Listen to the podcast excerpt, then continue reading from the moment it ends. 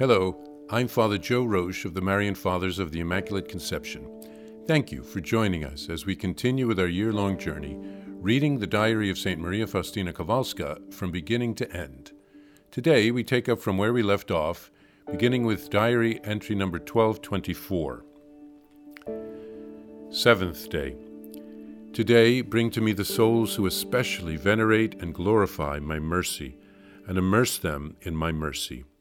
These souls sorrowed most over my passion and entered most deeply into my spirit. They are living images of my compassionate heart. These souls will shine with a special brightness in the next life. Not one of them will go into the fire of hell. I shall particularly defend each one of them at the hour of death. Most merciful Jesus, whose heart is love itself, receive into the abode of your most compassionate heart the souls of those who particularly extol and venerate the greatness of your mercy. These souls are mighty with the very power of God Himself. In the midst of all afflictions and adversities, they go forward, confident of your mercy.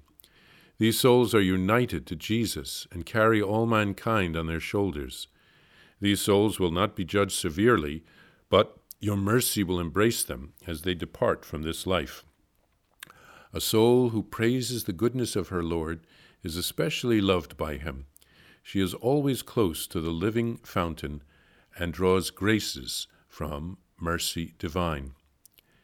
Eternal Father, turn your merciful gaze upon the souls who glorify and venerate your greatest attribute, that of your fathomless mercy and who are enclosed in the most compassionate heart of Jesus. These souls are a living gospel. Their hands are full of deeds of mercy, and their spirit, overflowing with joy, sings a canticle of mercy to you, O Most High. I beg you, O God, show them your mercy according to the hope and trust they have placed in you. Let there be accomplished in them the promise of Jesus, who said to them, I myself will defend as my own glory during their lifetime, and especially at the hour of their death, those souls who will venerate my fathomless mercy. Eighth day. Today bring to me the souls who are in the prison of purgatory, and immerse them in the abyss of my mercy. Let the torrents of my blood cool down their scorching flames. All these souls are greatly loved by me they are making retribution to my justice. It is in your power to bring them relief. Draw all the indulgences from the treasury of my church and offer them on their behalf.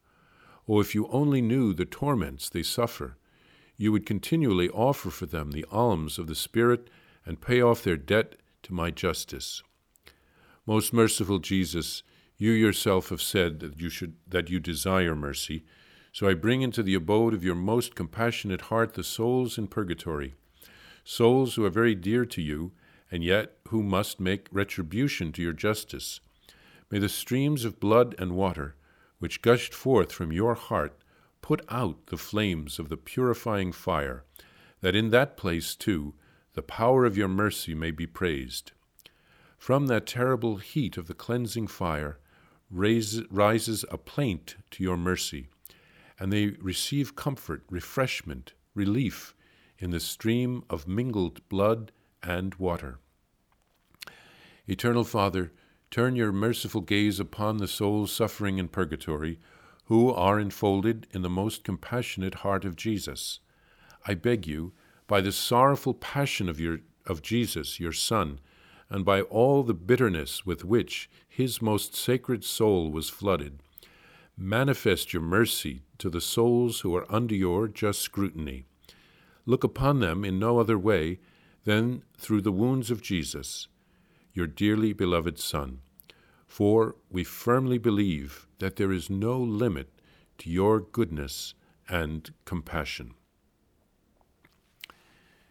Jesus asks us to bring before him on the seventh day of the novena those who especially venerate and glorify his mercy he says that they were the most moved with sorrow because of all that Jesus suffered for us.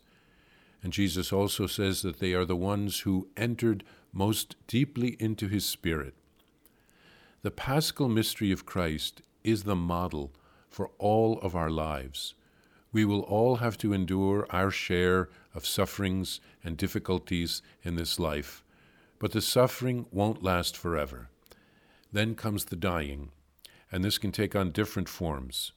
It can be an actual martyrdom, or a slow martyrdom, or a dying to ourself and to our own will so that we can do the will of God. And then a resurrection, a rebirth, a new life, a springtime. This can come after we actually die, when we go to heaven, or it can take place in this life after a conversion, like that of St. Paul or St. Augustine, who began to live a completely new life here on earth. We want to become living images of Christ's compassionate heart. And that's why we want to enter deeply into his spirit, to become like him. Jesus promises to defend us, especially at the hour of death, if we venerate and glorify his mercy. On the eighth day, we bring the souls in purgatory to Jesus, which he calls a prison. Now, purgatory won't last forever. It's a time of purification, it's a preparation for heaven. But we can do our preparing while we are here on earth, and that would be better. We won't have to deal with regrets and lost opportunities if we live as the Lord asks us to live during this lifetime. So let's always remember to pray for the souls in purgatory, especially those of our families and our loved ones. Jesus says to uh, use the treasury of the indulgences of the church to pray for the souls in purgatory, and we can do that by offering prayers and sacrifices and suffering for them. The greatest prayer that we can offer for our deceased loved ones is the Holy Mass. So to have Masses said for the ones who have gone before us is a great gift.